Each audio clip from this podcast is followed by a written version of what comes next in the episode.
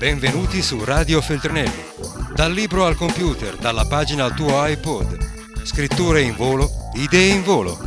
Oggi per te. La frontiera di Alessandro, un evento dedicato ad Alessandro Leogrande.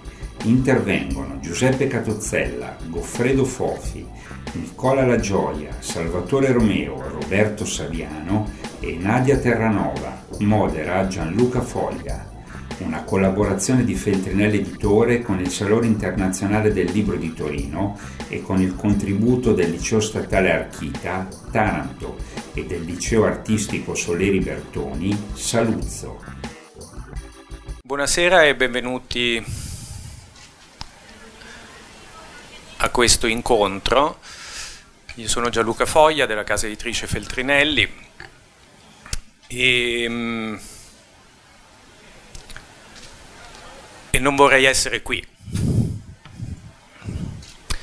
E penso di interpretare il sentimento di, di tutte le persone presenti e non vorremmo essere qui.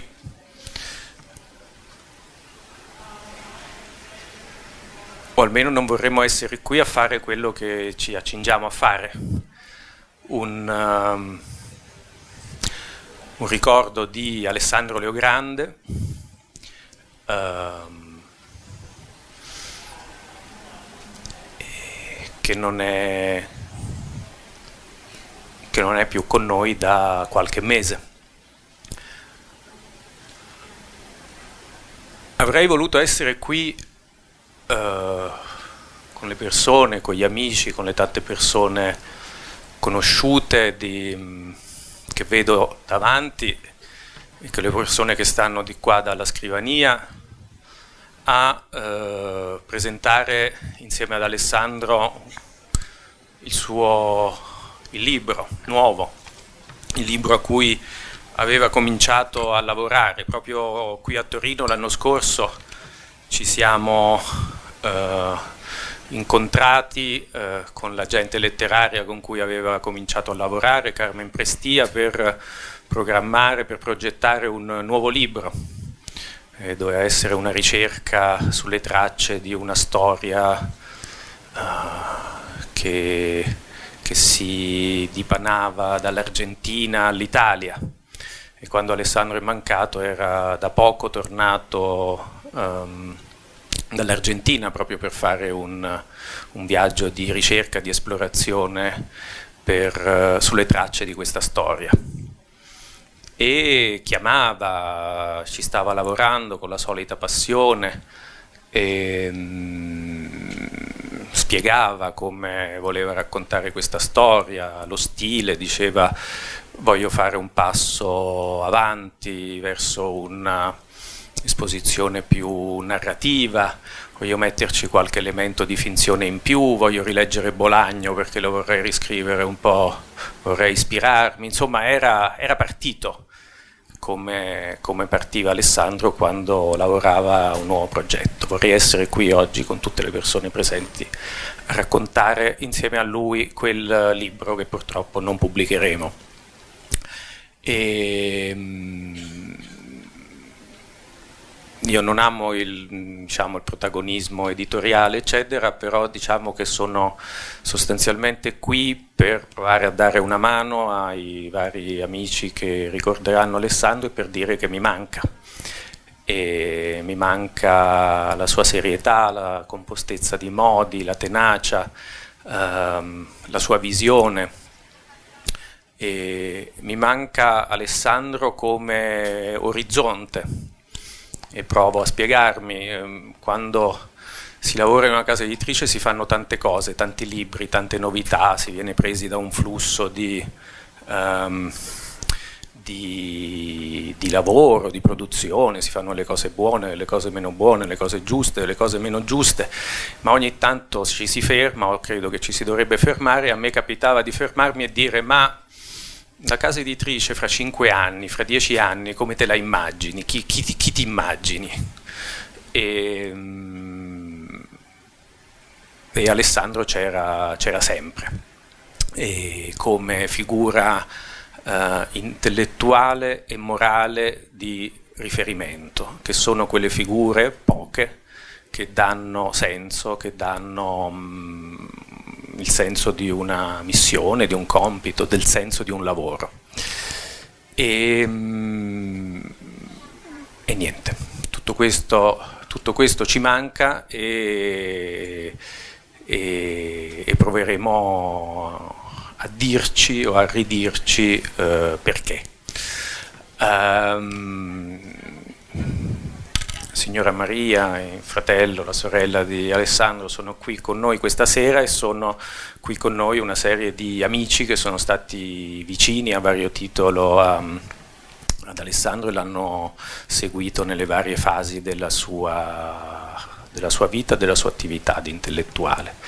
Eh, Goffredo Fofi, in primis, e, um, Nadia Terranova, Giuseppe Catozzella e tra qualche minuto dovrebbe raggiungerci anche Roberto Saviano, oltre a Salvatore Romeo che ci ha aiutato a raccogliere gli scritti che formano parte del libro che abbiamo pubblicato l'altro ieri per uh, ricordare, per dare un segno, per, da, per, per, per, provare a fare quello che continueremo a fare, cioè tenere fermo questo lavoro come un punto di riferimento importante, il lavoro di Alessandro, le opere di Alessandro come un punto di riferimento importante di ciò che è stato pensato, prodotto, conosciuto, scoperto in Italia da parte di una delle menti più brillanti della sua generazione. Um, e poi c'è Nicola, dov'è? Nicola La Gioia, direttore del Salone del Libro, che ringraziamo di aver ospitato eh, per aver ospitato questo incontro che di Alessandro era amico insomma, di lunghissima data e che insomma, introduce questo incontro con un suo ricordo. Grazie Nicola.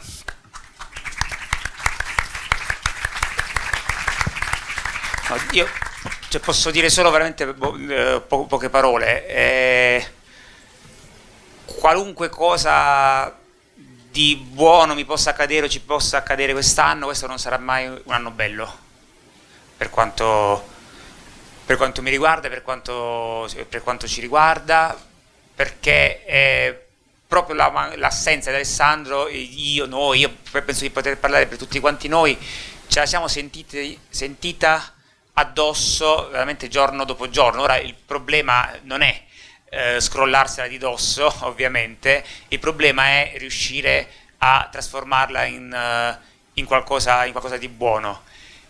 Io sì, eh, sono un amico di Alessandro di, di lunga data, non di lunghissima data, l'ho conosciuto nella migliore scuola che io abbia mai frequentato in vita mia, che è quella dello straniero di, di Goffredo Fofi. E, e, niente, poi come succede nelle, nelle grandi scuole che, che frequenti, poi, poi si diventa amici anche, oltre che, che lavorare insieme. e, tant'è vero che pochi mesi dopo aver, eh, aver conosciuto Alessandro grazie a, grazie a Goffredo, eh, noi poi appunto eravamo un po' i, i, pugliesi della diaspora, cioè non tutti i pugliesi che poi si, si rincontrano in giro per, uh, per l'Italia, per il mondo e ci siamo ritrovati a, a Castellaneta Marina. Ci siamo ritrovati a Castellaneta Marina e era abbastanza quel posto lì, quel, quell'estate lì emblematica perché sulla spiaggia di Castellaneta Marina, e boh, finisco con questa immagine che è un'immagine come dire, bella e al tempo stesso uh, allarmante, c'era questa spiaggia stupenda, questo, questo, cielo bello e sullo sfondo c'era l'Ilva. E questo secondo me dice, dice, tante, dice tante cose. Eh, io passo il, il, microfono. Ah, la cosa che vi posso dire è veramente chi, no, chi non l'ha letto di leggere, di, leggere, di leggere i libri di Alessandro, di leggere i reportage, di imparare a fare le cose leggendo, perché tanto ecco una, eh, la lezione più brutta del fatto di, per quanto chi è più anziano di me, come dire, più abituato, ma di, di perdere uh, un amico è a quell'età così giovane è che proprio la sovversione di una cosa di un pezzo bellissimo dei Miserabili di Victor Hugo, in cui si dice una cosa che invece secondo me è sbagliata, in quel libro stupendo, immortale, che però è figlio in qualche modo dello, dello storicismo, cioè è figlio del fatto che la storia ha uno spirito che deve andare in qualche modo a conseguire qualunque cosa accada. Eh, non è vero che se una cosa, come dire, non la fa una persona, poi la fa un'altra perché c'è perché la storia va verso, sia, mm, va, va, verso, va verso, il meglio. Quando non c'è più una persona che, poteva, che, era l'unica che poteva fare quella roba lì, quella cosa lì non, non, la posso fare io, non la puoi fare tu, non la può fare un altro. Questa è la lezione terribile. Però questo è anche una cosa buona, cioè nel senso questo è anche una, eh, come dire, un'investitura di responsabilità personale. Cioè se tu non fai qualcosa di buono, di decente nella tua vita, nessun altro lo farà al, al tuo posto. E l'unica cosa che possiamo fare che possiamo fare è provare a raccogliere l'esempio non del talento, perché il talento, come dire, uno ce l'ha o non ce l'ha, ce l'ha tanto, ce l'ha poco, però del metodo e dell'approccio. Questa è la cosa, il metodo dell'approccio si possono imparare perché dipendono dalla volontà, dipendono dall'educazione, dipendono dall'autoeducazione, dipendono dalle persone che, che decidi di frequentare, dipendono dalle, dalle strade che vuoi prendere l'una anziché l'altra. Questa cosa qui si può imparare a fare invece, a differenza, ripeto, del, del, talento. E io spero che noi, appunto, come dire, io me lo auguro innanzitutto in prima persona, che spero di non scrollarmi mai questo dolore di dosso, però spero di, come dire, di, di, nel, nel, mio piccolo di trasformarlo in qualche cosa di buono. E niente, io vi... Grazie Nicola. Prego. Grazie.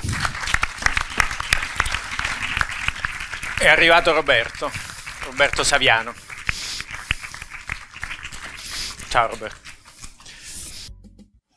Fuori dai Tarantini credo di essere stato uno dei primi a conoscere Alessandro e è stato un incontro molto particolare perché io avevo scritto una quarta di copertina per un libro sul sud, ci si ricominciava a interessare al sud di Giancarlo De Cataldo, che ancora non era famoso come scrittore, era un giudice tarantino ma trasferito a Roma, aveva fatto questo piccolo libro per l'edizione in teoria molto bello sul sud, sulla particolarità di abitare in una città lontana da Roma eh, come poteva essere Taranto, con eh, i problemi, come dire, da un lato di orgoglio di venire da quei luoghi e stesso, eh, nello stesso tempo di, mh, mm, dire, di, di, di difficoltà a, a a inserirsi in, una, in, un contesto nuovo come per lui era quello romano, capire un po' l'Italia, sentirsi italiano, diciamo. Ecco, io avevo chiesto a Giancarlo di trovarmi dei giovani eh, tarantini che potessero scrivere sulla rivista che facevamo allora, che si chiamava La Terra vista dalla Luna, che aveva una sezione affidata totalmente a dei giovani, in genere sui vent'anni o sotto i vent'anni, e che si chiamava Suole di vento. Suole di vento è una frase di un verso di Rimbaud, è un'idea di gioventù, la gioventù che corre, no? che ha le gambe come Mercurio nel, nel, nella, mitologia, nella, mitologia, greca. Ma mh, di Rimbaud un'altra frase che noi diciamo spesso e con Alessandro la si è spesso commentata era mh, una frase che molto bella, ritirata fuori di recente da Giuseppe Montesano, il faut être absolument moderne, bisogna essere assolutamente moderni, che non vuol dire essere alla moda, vuol dire essere presenti al proprio tempo non vivere oggi negli anni 50 o negli anni 80, negli anni, insomma, essere dentro la storia. Il mondo cambia, anche noi in qualche modo dobbiamo tenere il passo, essere contemporanei di questo, di questo, di questo tempo. E questo per noi era, facendo la rivista Lo Straniero, era una cosa mm, quasi una, così, come dire, era un, un, un, elemento fondamentale di un credo. Facevamo un mensile, bisognava ogni mese raccontare e ragionare su quello che succedeva di importante, su quello che eh, c'era sotterraneamente nelle cose evidenti, ma anche su quello che era semplicemente molto evidente. E con eh, Alessandro lo conobbi nella sede del, della CGL di, di Taranto, era, non aveva ancora finito il liceo, venne spessissimo alle riunioni che facevamo quando ancora abitava Taranto a Napoli a quel tempo e, e, molti di noi lo ricordano con un maglioncino rosso sgargiante che era la cosa che gli piaceva di più, non mi ricordo se era un maglione o una camicia, ma era, aveva questa, no, era esile, magro e con questo rosso che arrivava all'improvviso nella stanza e che ci, eh, dire, che ci dava, un, dava, una luce, dava una luce, diventava un riferimento, un riferimento importante. Quando mm, muore una persona molto più giovane di noi ci si sente sempre in colpa, perché non è giusto che muoiano dei giovani al posto nostro i greci antichi dicevano cari agli dei, se uno muore giovane perché gli dei lo vogliono con loro, lo vogliono portare nel loro, nel loro, nel loro mondo. Di cari agli dei purtroppo noi ne abbiamo avuti parecchi nella nostra storia, Alex Langer, eh, di cui mh, mm, Alessandro era quasi fanaticamente lettore e cultore, perché era un, un, esempio di un modo di fare politica, ma anche di un modo di ragionare e anche di un modo di essere presenti nella storia anche nei momenti più difficili, per esempio quelli della guerra nell'ex Jugoslavia, e eh, che che per Alessandro voleva dire anche un modo di ragionare su quella storia, ragionare sui Balcani. Due delle cose che appassionavano di più Alessandro era quello che succedeva nei Balcani e quello che succedeva in genere nel Mediterraneo. Erano due suoi cavalli di battaglia, ne sapeva molto di più di tutti noi e in qualche modo per esempio per lo straniero era fondamentale questa sua conoscenza perché trovava collaboratori lui, io potevo trovare in altri campi ma non, non, in quello e perché riuscivamo a seguire con una certa intelligenza quello che succedeva, comprese le migrazioni che dal Mediterraneo e dal Medio Oriente arrivavano, arrivavano fino a noi. Un altro personaggio a noi caro era Luca Rastello, torinese, morto anche lui molto precocemente di cancro. E anche lui legato alla storia dell'ex Jugoslavia. Un altro ancora era Mauro Rostagno. Di recente sono stato a, a Cinisi a commemorare Peppino Impastato e mi ha commosso sapere che Peppino era stato molto amico di Mauro quando Mauro era sceso a sud, lo sapevo vagamente, lì mi hanno raccontato come c'era questo, questo legame. Poi ovviamente ci sono ah, molti altri nomi di cui si potrebbe parlare, però ecco, questa è un'enorme ingiustizia, è un'ingiustizia che io sia vivo e Alessandro sia morto.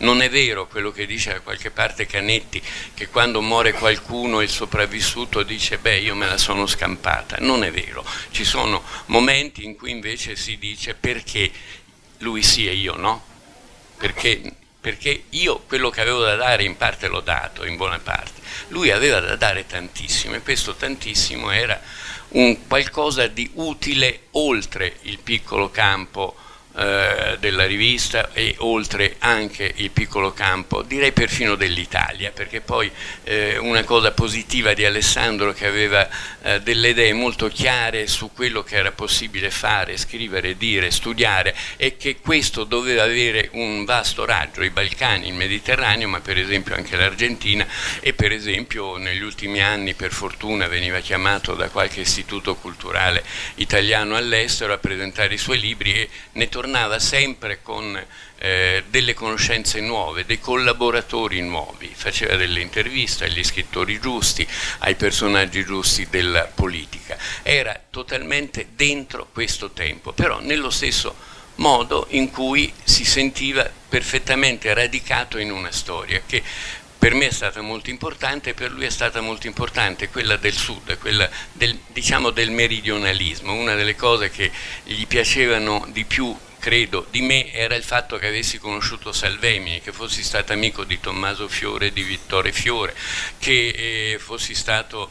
Eh, che avessi conosciuto molto bene Carlo Levi, che avessi lavorato con Danilo Dolci, insomma legato a una storia del Sud, una storia attiva, quella del dopoguerra, che ovviamente lui non aveva potuto vivere e persone che non aveva potuto conoscere per, per motivi biografici. Una volta andammo insieme a trovare Rocco Mazzarone, un grande medico medici, uno di quelli che ha introdotto la medicina sociale in Italia dopo la guerra, che era uno dei quattro eh, pazzi della Lucania del dopoguerra, Maglio Rossidoria, Rocco Scotellaro, Carlo Levi e Rocco Mazzarone. Lui era l'unico sopravvissuto e fu veramente entusiasmante stare a pranzo con Rocco e sua moglie e sentire vedere la curiosità di Alessandro nei confronti della storia del Sud, delle lotte del Sud, delle teorie sul Sud che c'erano state, che c'erano state in passato. In quello stesso giorno andammo poi a Dagliano sulla tomba di Carlo Levi. Sembrano sciocchezze. Prima eravamo stati,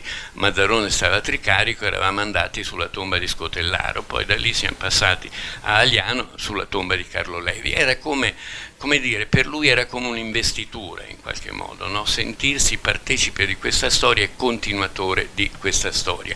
Si sentiva un meridionalista, però con uno sguardo molto ampio, molto eh, più mh, aperto a, anche sul piano culturale, perché non aveva una sì, aveva studiato filosofia, sapeva di sociologia, ma era come se non avesse una specialità specifica, era curioso di tutto e dopo poco che si occupava di qualcosa, questa cosa l'acquisiva in un modo secondo me mirabile, abbastanza, abbastanza incredibile. La sua curiosità, come dire, per i per i padri arrivò fino a Pasolini, ovviamente anche lì il mito di Pasolini era molto forte, e io portai lui e, e Ornella da, uh, da, Laura Betti e, e, dire, fecero immediatamente un'enorme amicizia, insomma, si, si piacquero, Laura era un personaggio anche difficile, ma restò subito entusiasta di questi, di questi, due, di, di questi due ragazzini. Un altro personaggio che, eh, da cui lui era affascinato era ovviamente Carmelo Bene. Non l'ha conosciuto, però ha conosciuto Luisa Viglietti, la sua compagna, insomma c'è stato anche lì e partecipato ai convegni che organizzavamo nel sud, alle commemorazioni, eccetera, eccetera. Si sentiva parte di una storia che era una storia culturale, una storia sociale e anche una storia politica, direttamente politica quello che affascinava me e affascinava Luigi Manconi qui presente era questa sua attenzione per la politica, questo suo essere, come si si dice volgarmente un animale politico, no? però certo lui la politica la capiva, la seguiva e aveva un approccio alla storia contemporanea italiana attraverso i mutamenti dei gruppi dirigenti, i mutamenti economici, eccetera, che per me era sbalorditiva perché solo in lui ho trovato questa attenzione e questa competenza. Per questo dico per lo straniero era fondamentale l'apporto che lui dava, perché era no, io ero più bravo per certe cose, ma lui per altre cose ne sapeva più di me e aveva, come dire, un fiuto, un intuito e nello stesso tempo una fortissima carica morale. La politica era la polis, era l'interesse de, eh, della gestione della, della città, era eh, l'attenzione per quelli che all'interno della polis soffrono di più.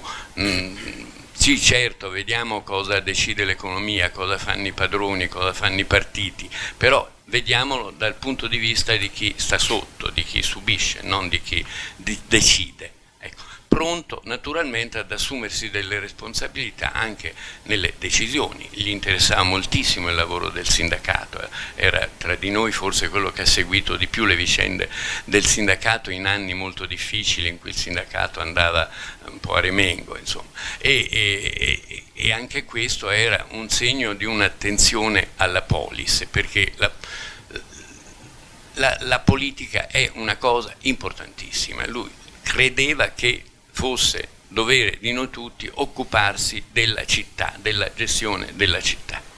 Forse la cosa mh, che gli interessava di meno, e mentre nello straniero nelle altre riviste era mh, a volte non dico preponderante ma quasi, era la pedagogia, chiamiamola così, cioè l'interesse per la formazione delle nuove generazioni. Lui insomma, trattava meglio con i coetanei e con gli adulti che non, che non con i bambini, non aveva una particolare attenzione per, per la scuola, per questi, per questi, problemi. Però era dentro un meccanismo in cui c'erano altri che si occupavano di queste cose e c'era uno scambio continuo anche su questo.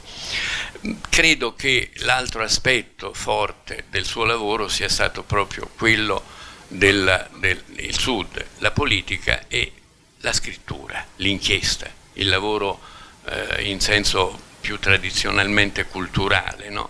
Eh, e qui lui è stato, credo, uno dei pochi in Italia, dei pochissimi, a dare, eh, come dire, a, ad avere una, una pulizia nel, nell'affrontare con le sue inchieste la realtà no? e nel raccontare la realtà, ma anche una insistenza, una pervicacia, una, una, capacità di andare a fondo, di seguire le varie piste, di, di ricostruire un contesto attraverso interviste, incontri. Quello che a me mi stupiva sempre, che ammiravo moltissimo e lui, io sono un po' isterico spesso, era la sua calma, come Alessandro riusciva di fronte a dei come si può dire, dei nemici di classe, nella nostra ottica, no? riusciva a dire quello che c'era da dire con estrema chiarezza e freddezza senza eh, nessun tipo di aggressività nei confronti della persona che aveva di fronte, anche se questa persona aveva idee politicamente opposte alle sue, diverse, totalmente diverse dalle sue, senza cedere di un passo, senza nessun atteggiamento di, di compromesso, di, e lui riusciva a farsi rispettare anche dai nemici più nemici perché eh, dire, il suo modo di porsi, il suo metodo di lavoro era di una limpidezza ripeto, rarissima nel mondo della politica.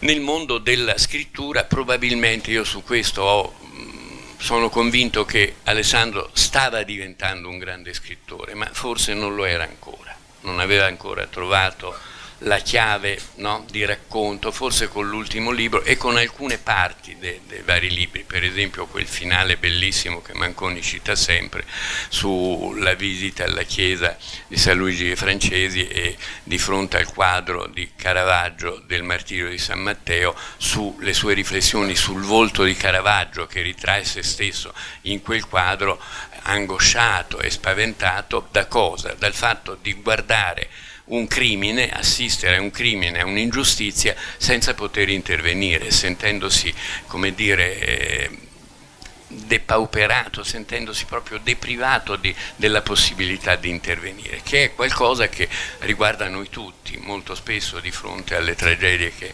succedono nel mondo siamo tutti un po' spettatori angosciati ma che non abbiamo la capacità o la possibilità di, di, di, di reagire. Ecco, queste sono secondo me le cose su cui lui, lui lavorava. Mm, c'era una, era un personaggio molto autonomo e nello stesso tempo era un grande mediatore. No?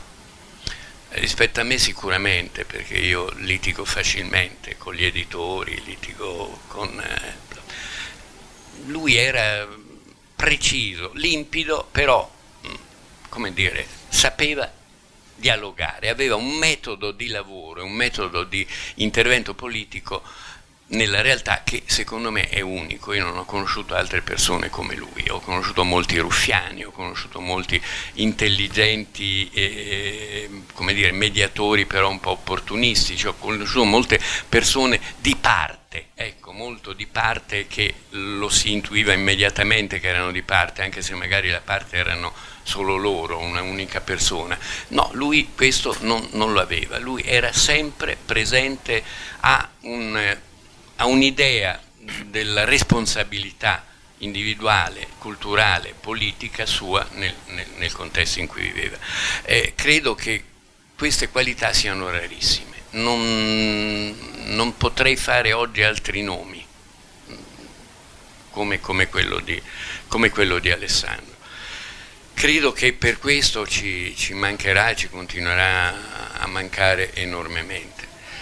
Ci sono stati momenti nel lavoro della rivista in cui abbiamo avuto anche degli scontri, c'è stata una fase in cui lui dire, sentiva il peso de, del far parte troppo della rivista, voleva eh, aprire le finestre, girare di più, vedere di più e su quello ci siamo, eh, non abbiamo litigato, però intuendo questa sua eh, frenesia, questo suo bisogno e io gli ho detto guarda fai quello che vuoi, tieni solo conto di questo che un gruppo come quello intorno allo straniero difficilmente lo troverai e lui su questa cosa si convinse, si convinse del fatto che era il meglio che potesse trovare dove trovarsi insieme a delle altre persone, a degli amici. Il suo contributo a tutti i seminari che abbiamo fatto, eh, in cui eh, c'erano sempre una trentina di persone di, di, di, di, varia origine, a volte di più, beh, il suo contributo era sempre quello di una lucidità straordinaria, riusciva a... Eh, quando, quando io ero in difficoltà gli dicevo per favore Alessandro chiudi te i lavori, chiudi te la discussione. E lui no, tirava le fila eh, in modo, ripeto, in modo veramente ammirevole. Non so eh, cos'altro dire, l'unica cosa è che certamente ci manca enormemente, a me mi manca enormemente, mi sveglio la mattina certe volte dicendo ah di questa cosa bisogna che parlo con Alessandro. Che chiedo ad Alessandro chi potrebbe parlare di questo argomento perché sulla rivista eh, sarebbe, sarebbe necessario. Era a suo modo anche, qui chiudo, un rivoluzionario era eh, una persona che credeva fortemente nella necessità di cambiare le cose. Il suo ultimo lavoro pubblicato è il saggio sulla rivoluzione di Carlo Pisacane che eh, corredato da una sua lettura storica, teorica esemplare, veramente esemplare. Era mm, l'idea che bisogna essere presenti al proprio tempo ma per cambiare anche questo tempo in funzione del presente in funzione, e in funzione del futuro. C'era sempre qualcosa di utopico, fortemente utopico nella sua spinta. L'incontentabilità di Alessandro rispetto al presente lo spingeva a ipotizzare, a lavorare e a cercare quelle cose che, eh, dice Calvino, che inferno non sono nell'inferno che, che abbiamo di fronte, ma anche quelle cose che erano dei semi di futuro. Grazie Goffredo.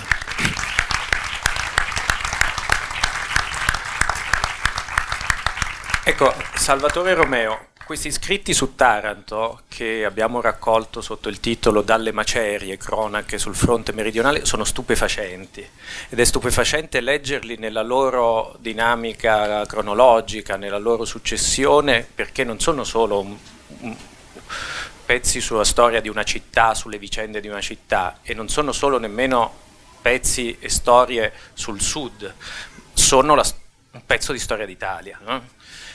Questo è del tutto evidente se uno lo legge. Ci, ci, ci dai una battuta su come, eh, su, sulla visione che viene fuori da questo e sul lavoro che è stato fatto per eh, raccoglierli? Ci tengo a ringraziare la famiglia Leo Grande che mi ha dato questa grande responsabilità di raccogliere gli scritti di Alessandro su Taranto a pochi mesi dalla sua morte e quello che emerge è proprio quello che tu rilevavi, cioè una visione. Um, per quanto si tratti di scritti giornalistici e quindi di scritti frammentari, però sotto c'è una visione che riesce a ricomporre questa frammentarietà e quindi a restituire un senso complessivo. E facciamo attenzione che non è un'operazione facile da fare su una città come Taranto che ha vissuto negli ultimi vent'anni dei cataclismi, perché è una città che ha avuto due fasi di industrializzazione dalla fine dell'Ottocento, l'ultimo eh, di grandissima portata che ha stravolto il territorio, ha stravolto la società locale, è una città che all'improvviso, quando questa fase di sviluppo si è arenata, a partire dagli anni Ottanta grosso modo, ha vissuto il contraccolpo, contraccolpo durissimo, in termini non soltanto socio-economici, di disoccupazione, di povertà e così via, ma anche in termini di tenuta dell'intera comunità, perché dobbiamo immaginare questa comunità come una comunità composta essenzialmente di immigrati, di immigrati tenuti insieme da una tensione, che era quella dello sviluppo ed era quella della promozione sociale e quindi del benessere che a un certo punto si interrompe. Si interrompe lasciando inevasi alcuni bisogni fondamentali, bisogni sociali e così via. E quindi si crea questa situazione di stallo che dura e anzi si aggrava sempre di più anche nei nostri giorni. E Alessandro riesce a leggere questo processo che sta attraversando la città e che, attenzione, non è una cosa che riguarda solo Taranto. Contestualizziamo un attimo, il primo articolo che noi abbiamo raccolto in questo libro è del 1996, risale esattamente all'esperienza che ricordava prima Fofi, cioè la Terra vista dalla Luna, ed è una corrispondenza. Alessandro non aveva neanche 20 anni, Alessandro era del 77, e quindi qui si coglie anche la straordinaria precocità, fra l'altro, che è un elemento eh, che veramente ha dell'incredibile. In questo articolo Alessandro Leogrande parla di un fenomeno di cui forse i più anziani di voi, o almeno quelli dalla mia generazione in avanti, si ricorderanno, il fenomeno Cito, questo ex picchiatore fascista, editore di una televisione locale che utilizzava come strumento di attacco contro i suoi nemici politici, che diventa sindaco della terza città più grande del meridione continentale. Quindi una, una cosa quasi incredibile in quella fase, perché quella è la fase in cui invece in buona parte in altre grandi città del sud, da Napoli a Palermo, c'è la stagione dei sindaci, c'è la stagione delle primavere, c'è una stagione in cui sembra che dal sud ci sia un movimento progressivo. A Taranto sta succedendo invece qualcosa di strano, che alcuni leggono come un'anomalia, appunto come una stranezza tutta localistica, Invece Leo Grande si rende conto, già dai suoi primissimi scritti, che alla base di questa anomalia c'è un nesso strutturale che condizionerà la storia d'Italia, non, sa, non soltanto quella della la storia della città di Taranto, cioè il nesso fra la sconfitta del movimento operaio, che nel caso di Taranto ha giocato un ruolo fondamentale, ma un ruolo che ha giocato in tutto il paese, e dall'altra la crisi della democrazia. Democrazia intesa non soltanto come apparato politico istituzionale, ma intesa proprio come forme di mediazione, forme di organizzazione che il movimento operaio si è dato per esprimere le sue stanze e conquistare i suoi e soddisfare i suoi bisogni. Questo nesso è alla base del populismo, di quello che noi oggi siamo soliti chiamare populismo. Perché questo nesso vuol dire semplicemente, ecco, oggi, chiamia, oggi, usiamo questo termine disintermediazione, no? cioè fatti fuori i corpi sociali, resta questa, questo magma indistinto, questa frammentazione enorme e, questa, su questa frammentazione si innestano fenomeni appunto populistici che giocano con le paure, giocano con eh, le, eh, i bisogni delle persone per promuovere operazioni politiche a volte spesso spregiudicate. Ecco, Alessandro coglie tutto questo quindi in controtendenza rispetto a quello che stava succedendo nel resto del Sud. Però è evidente che la sua visione è una visione, come dire, lungimirante, cioè che guarda alle trasformazioni che il paese sta attraversando e questo lo dimostra anche negli scritti successivi e negli scritti più recenti.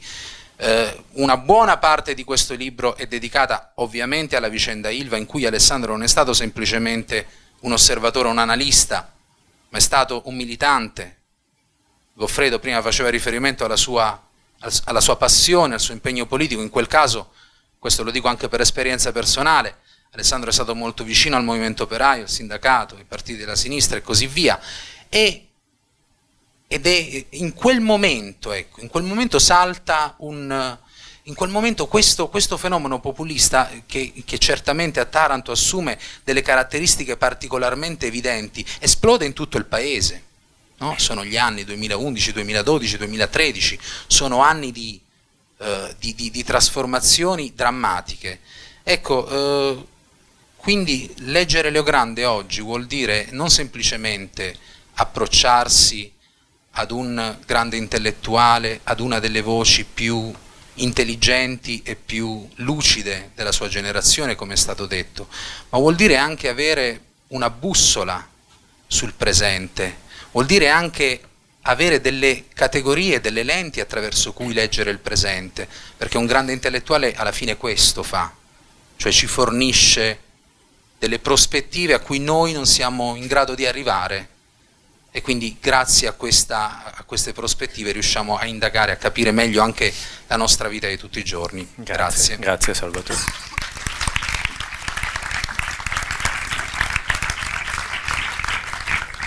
E Roberto, e un grande intellettuale questo fa. E, io penso che la frontiera, le malevite, siano, come diceva Goffredo, destinati a diventare dei classici della letteratura italiana, perché avevano esplorato una, un modo di indagare la realtà e allo stesso tempo di raccontarla. E in questo percorso Alessandro diciamo, ha avuto qualcosa eh, inevitabilmente in, in... e ricorda ai gentili visitatori che il salone chiuderà alle ore 20 ah. Va bene, saremo rapidi. Roberto. Sì, eh, non va. Va.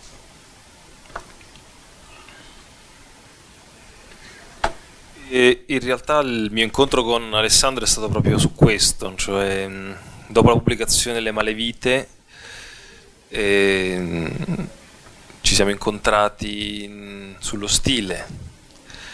Io credo che ad Alessandro, per come l'ho conosciuto io, non interessasse neanche essere definito giornalista, scrittore, saggista, intellettuale. E condividevamo questa sorta di spazio selvaggio, cioè dove contano più gli obiettivi della scrittura che la scrittura stessa. E mm, la sua opera in questo senso è un'opera che eh, corsara, no? nel senso che mh, mm, se serve essere più narrativi si sceglie il mezzo della narrativa, se serve invece essere puntuali e battere il martello dei dati, lo faceva. E in questo senso, quando ci si è incontrati, eh, erano anni in cui mm, io ero all'inizio e lui mi aveva inserito in un'antologia prima che mm, boh, mm, pubblicassi come ora o altro, cioè, credo mi avessi scovato da, dal web. E, eh, la sua passione per il calcio e la sua passione per i diritti, le affrontava con un metodo che eh, in genere in Italia era considerato scivoloso, la non fiction novel, l- è anche lontano dall'onanismo dello stile, cioè l'ossessione per la bella pagina. E, ehm, questo mm, me lo rendeva diciamo, letterariamente fratello, però a dirla tutta la caratteristica davvero unica e irrinunciabile ehm, era l'intelligenza emotiva, la grazia con cui affrontava la vita quotidiana. Ora, a dirla tutta, questo è un mondo, quello della, dei giornalisti, degli scrittori, dove sostanzialmente, parlo per mia esperienza, magari i miei colleghi la pensano esattamente al contrario, ci si odia tutti con tutti ci si sparla tutti con tutti, ci si invidia tutti con tutti. Raramente ho sentito da un mio collega, salvo appunto quelli che sono miei amici, parlare bene di qualcuno o godere del fatto che qualcuno stesse vendendo, arrivando a, dire, molte persone. Non era così Alessandro.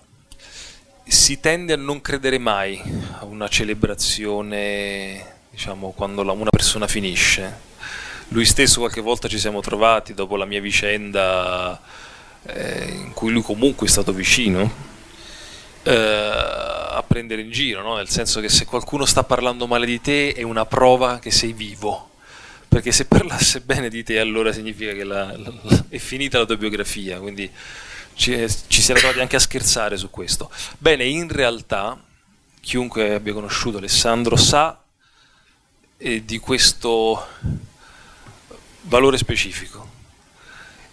Prima Gorfredo Fofi segnalava la sua capacità di mediare, questo succedeva anche nei giudizi sulle persone. Più volte gli ho mandato delle mail ferocissime perché aveva presentato degli autori che detestavo, per esempio. E con molta mediazione ha detto sì, però c'è, come dire, su quella cosa aveva ragione, oppure c'era uno sguardo giusto su questo. o semplicemente non si dice di no. Perché dire di no a una persona che chiede una mano in una presentazione, una condivisione? E poi c'era un'altra lezione che era tipica del, di Alessandro meridionalista, stare nelle cose, una cosa che io non ho, che non, ha, non aveva Mario Desiati, insomma il gruppo di persone che io poi purtroppo sempre meno, ma, poi, ma che avevo iniziato a frequentare quotidianamente, cioè prendere treni, andare sui luoghi, non avere alcuna alcun problema su ci sono 5 persone, ci sono 18 persone, ci sono 500 persone. Non importa, si va se è importante andare, no? E qui non si tratta di una missione mistica, ma di una sorta di eh, piacere del condividere in quello che è stato anche il principio del suo maestro, cioè di Goffredo, da pochi a pochi, no? cioè guardare negli occhi le persone, cosa che io non ho saputo più fare per molte ragioni. Guardare negli occhi delle persone, quindi poter discutere, un modo per incontrarsi al di là se si condivide o no quello che si sta dicendo. Leo Grande era questo. Dire di una persona, il post che ha pubblicato suo padre, il padre di Alessandro, eh, mi ha mh, profondamente eh, segnato, ma vorrei dire suonato, come se mi avesse suonato, perché un padre orgoglioso di dire mio figlio era una brava persona, una persona che sentiva, una persona che aveva vissuto diversamente. Non è l'orgoglio di un padre che parla ovviamente di un dolore immenso e neanche di un padre che sta difendendo legittimamente, per esempio, l'opera del figlio. L'opera del figlio è stata una biografia coraggiosa, umana, piena di grazia, è la parola che sento di dire anche nel, io non ho mai litigato con Alessandro, non, non abbiamo mai avuto diciamo, un motivo di conflitto, ma anche nei momenti in cui io blateravo contro tutto e contro tutti, il, il suo modo di stare al mondo è quello che in questo momento lo si sta facendo ricordare in questo modo, quello, quello, quello, mm, che si, ci sente questa grande mancanza perché era una persona che viveva esattamente il progetto di vita di cui scriveva senza l'ossessione di voler diventare artista. Poi, se bisognava essere artisti, come dire, sarà necessario essere artisti per conseguire un obiettivo, bene quella strada, altrimenti no. E quindi mi resta di Alessandro questa lezione, questo senso anche di, eh, dico una parola impronunciabile, chiudo, bontà, che è una parola che ci fa paura, se non a volte schifo pronunciare, e subito mm, sporcato come buonista, no? cose del genere. Alessandro invece lo era, dentro una dinamica di condivisione che non dimenticherò. Quindi non dimenticherò la vita di Alessandro a fianco all'opera, perché è stato esattamente quello che mi ha permesso di guardare oltre i momenti di malinconia e chi non l'ha conosciuto nei suoi scritti può trovare questo, una sorta di manuale a non a non arrendersi all'acidia, alla malinconia, alla depressione. Tutto qua.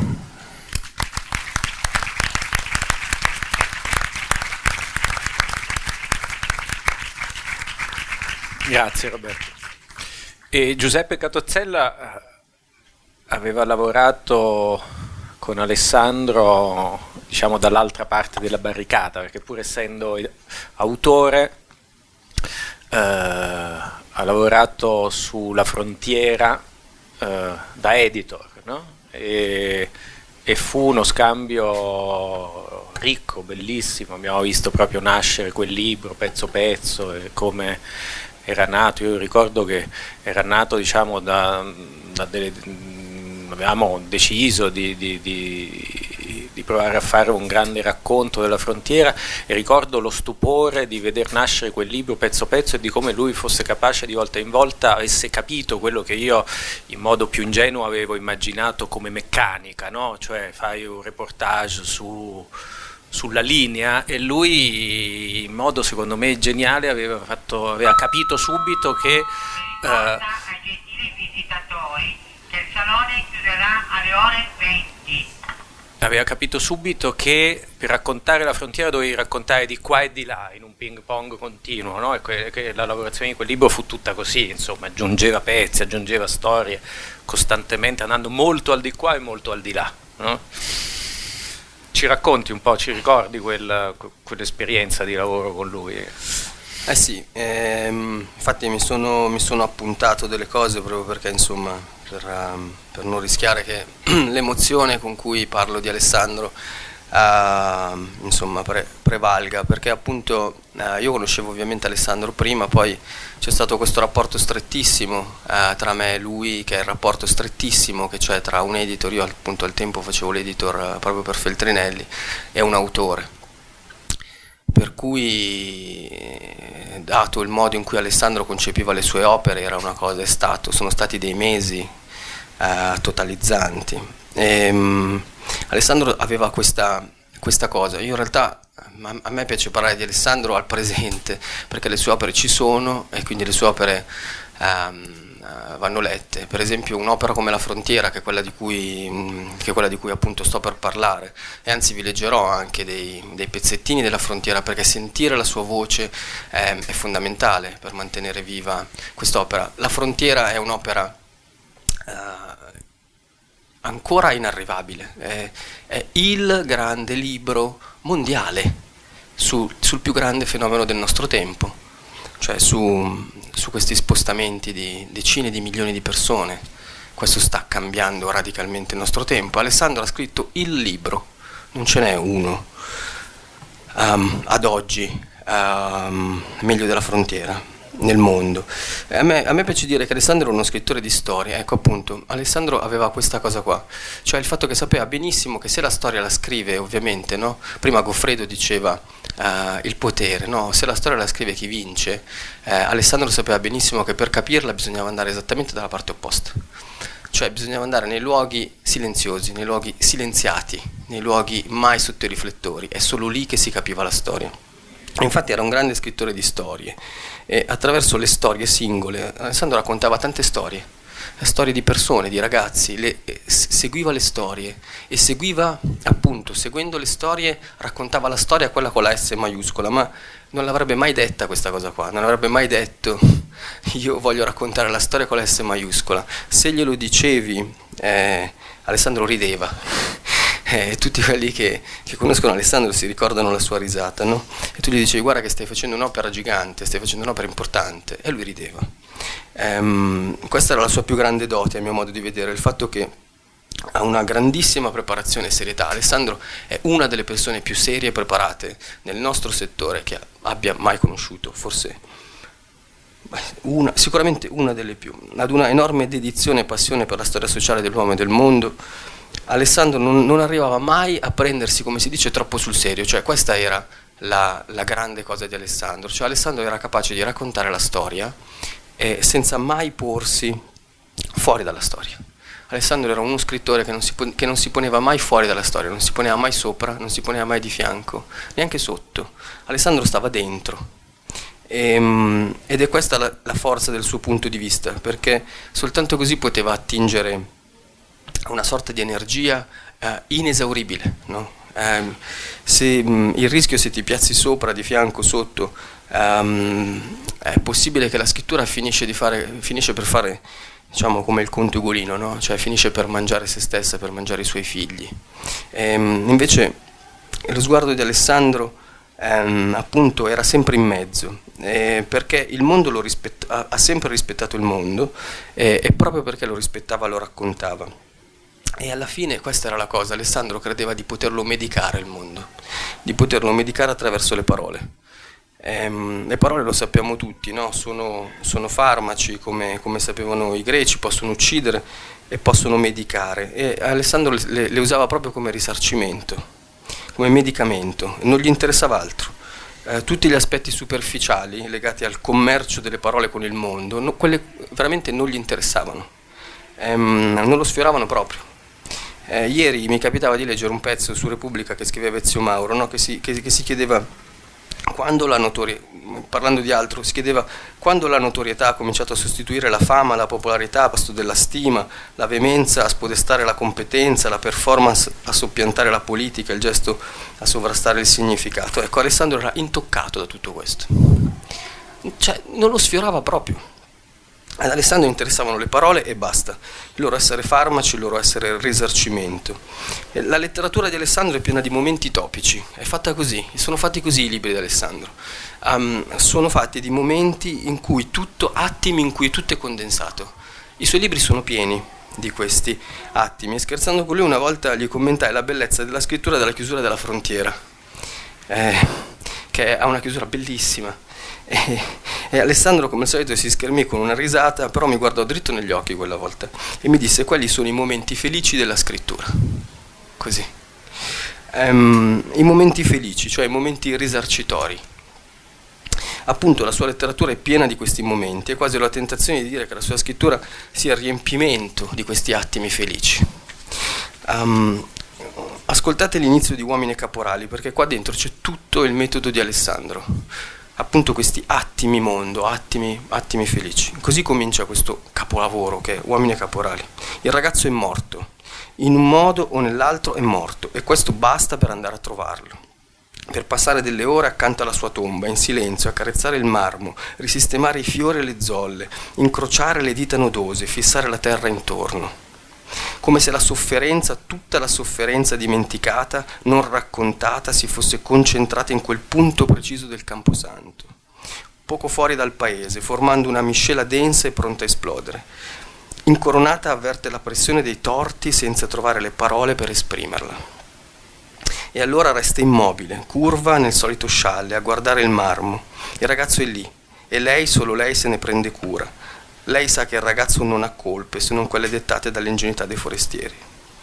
Eh, questo era il metodo di Alessandro. Il metodo di Alessandro parte, parte da questi coaguli, eh, c'è una storia che è la storia appunto con la S maiuscola, c'è, fo- c'è un'immagine forte del mondo, c'è, c'è, emozione, sentimento, c'è intelligenza e poi scava. Alessandro si mette a scavare.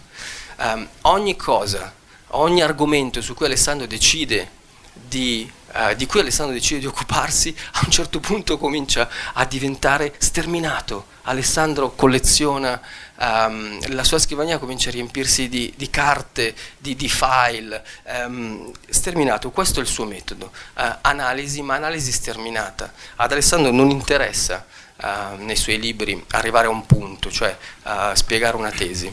Alessandro sa perfettamente che il mondo è complesso e non è semplice e secondo Alessandro la scrittura deve, il compito della scrittura è quella di rimandare, risarcire questa complessità.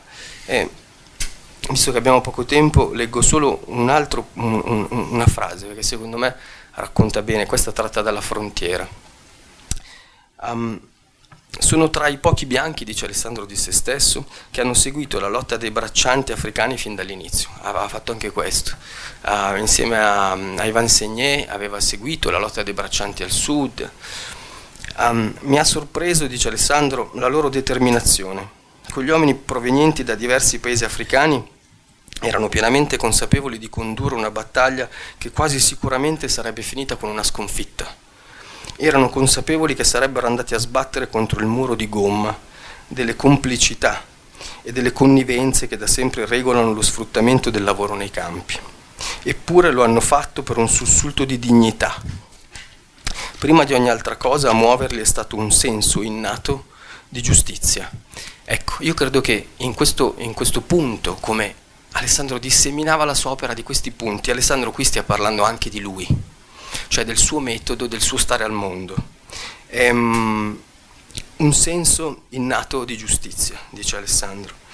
Um, e io credo appunto che leggere e far leggere i libri di Alessandro voglia dire continuare ad abbeverarsi come lui faceva a questa fonte uh, che ci ricorda questo senso innato di giustizia e che fecondava tutti i suoi libri. Grazie Giuseppe però vorrei lasciare a Nadia Terranova eh, l'ultima parola diciamo, di questo giro di, di ricordi. Sarò brevissima visto, visti i tempi e visto che alle 8 ci, come ci hanno ricordato più volte andremo via. Um, la, il grande paradosso di essere qua oggi è avere um, avuto tra le mani dalle macerie, avere pensato questo è il primo libro non autografato e non dedicato ad Alessandro che sarà nella mia libreria.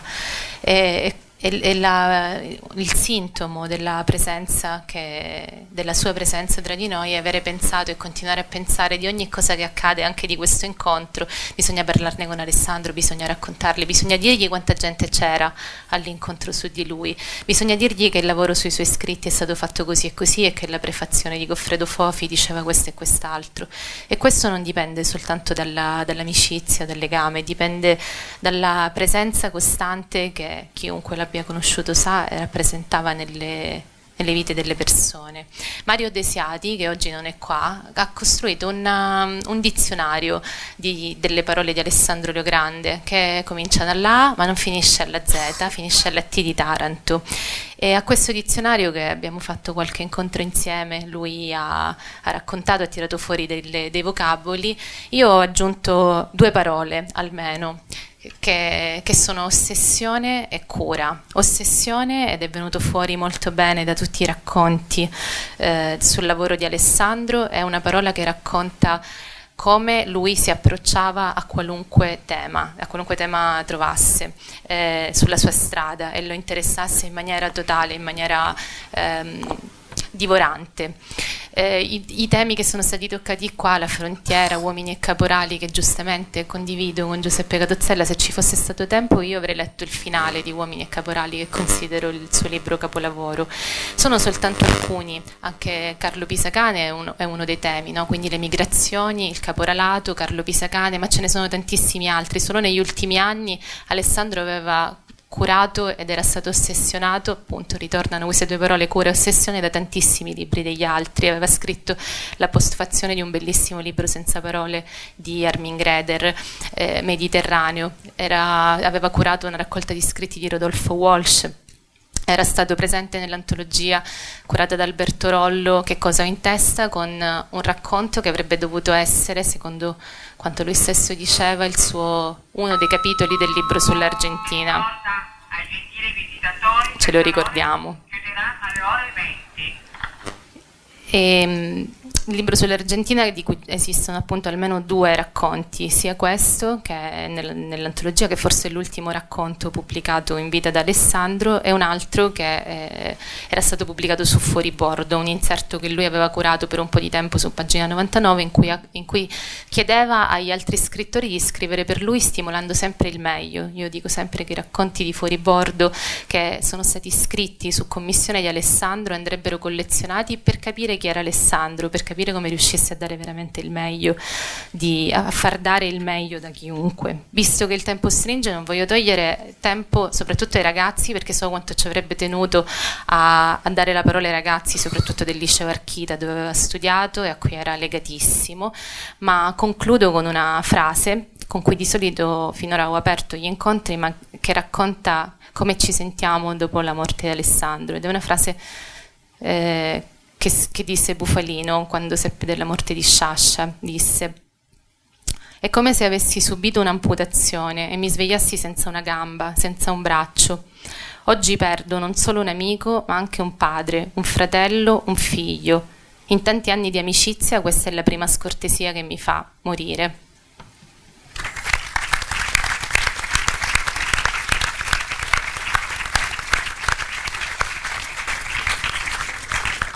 Grazie Nada. I ragazzi del liceo di Saluzzo dove sono? Qui. Buonasera a tutti. Noi siamo i ragazzi dell'Istituto Solari Bertoni, che è un istituto un po' particolare perché è diviso in due parti. una parte costituiamo noi, noi ragazzi, e un'altra è costituita dai ragazzi dell'Istituto Penitenziario Morandi di Saluzzo, che noi fatichiamo a definirli come vanno definiti perché noi li, li, sentiamo come fratelli, come compagni, compagni come se facessero scuola con noi, perché in un certo senso fanno scuola con noi. Infatti in alcuni anni abbiamo partecipato al laboratorio Adotta uno scrittore e scorso, due anni fa abbiamo avuto il piacere, anzi l'onore, di avere Alessandro Leogrande con noi. E infatti noi siamo qui per due cose in particolare. Una per portare la voce dei nostri compagni ristretti che non possono essere qui e una per aiutare a commemorare il ricordo di Alessandro Leogrande, del, della sua onestà, del, della sua umiltà e di tutto quello che ci ha dato.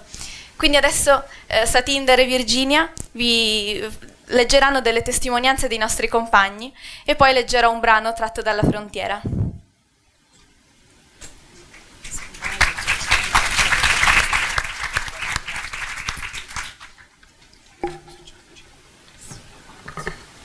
Ciao Alessandro. Quando ho appreso dal telegiornale della tua scomparsa, ho provato un senso di profondo rammarico e tristezza. Mentre ascoltavo questa pessima notizia, mi passavano nella mente le ore trascorse con te, nella sezione scolastica del carcere di Saluzzo. Ore in cui la tua speranza ha dato una svolta a me e a noi tutti sul tema lettura e scrittura. Ricorderò sempre le cose che mi hai detto, raccontandoci delle emozioni che hai provato e il grande coraggio che hai dimostrato nel trattare tematiche delicate. Erano tutto il tuo vissuto, erano le sofferenze che hai provato per scrivere oltre la frontiera. Non ti nascondo che ero uno dei più scettici su quel tema, e te lo dissi, ma tu hai saputo spiegarmi con quella calma che ti distingueva quello che avevi sentito in prima persona, dalle gioie alle emozioni, alle paure vissute in ogni intervista. I sentimenti che mi hai trasmesso, sia leggendoti che parlando con te, mi hanno fatto cambiare le idee che avevo, aprendomi la mente ad un'altra frontiera e facendomi capire che quelle notizie che ritenevo piccole notizie di cronaca, in realtà di piccolo non avevano proprio nulla, ma erano di una gravità enorme che la nostra società evitava ed evita di vedere. Ti ricorderò sempre con immensa stima e mi auguro che dove sei ora sia un mondo migliore di, cu- di quello in cui hai vissuto, pieno di cecità e indifferenza. Gianluca, corso carcerario, liceo artistico di Saluzzo.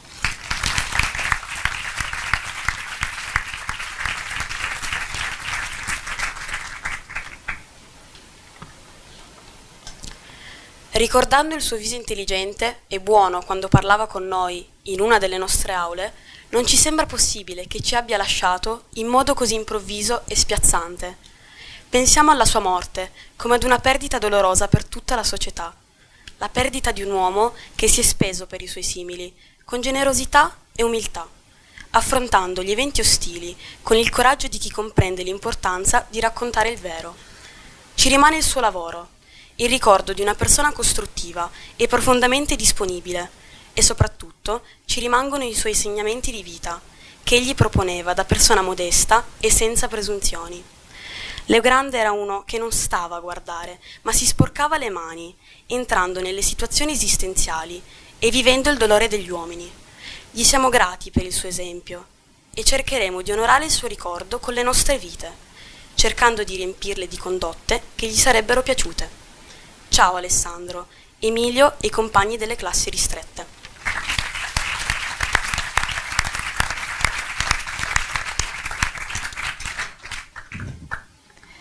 Attraversare mezzo mondo per ritrovarsi in Europa non è solo un fatto geografico. Non riguarda soltanto le dogane, le pulizie di frontiera, i passeur, gli scafisti, i trafficanti, i centri di detenzione, le navi militari, i soccorsi, gli aiuti, i tir, le corse e le rincorse, gli stop e i respingimenti. Non riguarda solo questo, benché tutto questo possa coincidere per molti con l'evento saliente della propria esistenza. Ha a che fare innanzitutto con se stessi. Saltare i muri è innanzitutto un'esperienza individuale alla base di ogni viaggio c'è un fondo oscuro, una zona d'ombra che raramente viene rivelata, neanche a se stessi. Un groviglio di pulsioni e ferite segrete, che spesso rimangono tali.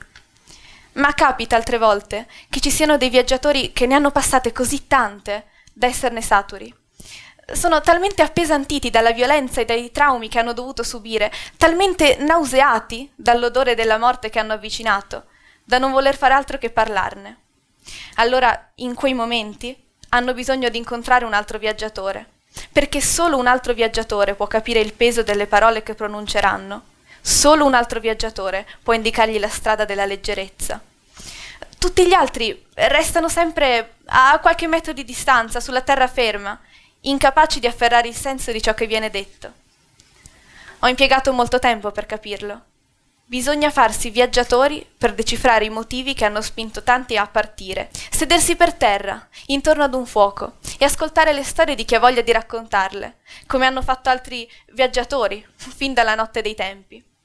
Ascoltare dalla voce di chi ha oltrepassato i confini come essi sono stati fatti, come sono state fatte le città e i fiumi, le muraglie i loro guardiani, le carceri e i loro custodi, gli eserciti e i loro generali, i predoni e i loro corvi, e come sono fatti i compagni di viaggio e perché a un certo punto li si chiama compagni. Come sono fatte le barche, come sono fatte le onde del mare, come è fatto il buio della notte, come sono fatte le luci che si accendono nell'oscurità. Quelle voci sono plasmate con la stessa pasta dei sogni. Si riempiono di rabbia e utopia, di desiderio, di paura, di misericordia e furore. La terra e il cielo di prima non ci sono più, laddove un nuovo cielo e una nuova terra si stagliano davanti ai loro discorsi. Sovente si infervorano, e allora gli occhi si sgranano e le bocche si torcono per afferrare le sillabe che compongono la parola da cui tutte le altre discendono. E ogni volta che viene pronunciata il mondo nuovo si affretta a venire, mentre quello vecchio scompare, lentamente. Il desiderio cresce, la foga diviene innocente e i morti sembrano meno morti, tanto che la sorte può essere sfidata ancora una volta.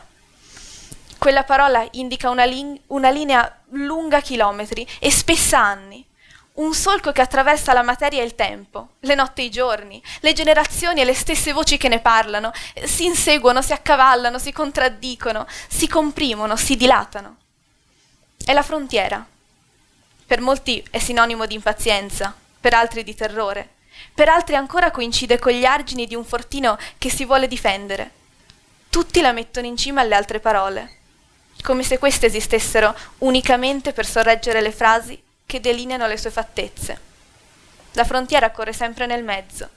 Di qua c'è il mondo di prima, di là c'è quello che deve ancora venire e che forse non arriverà mai.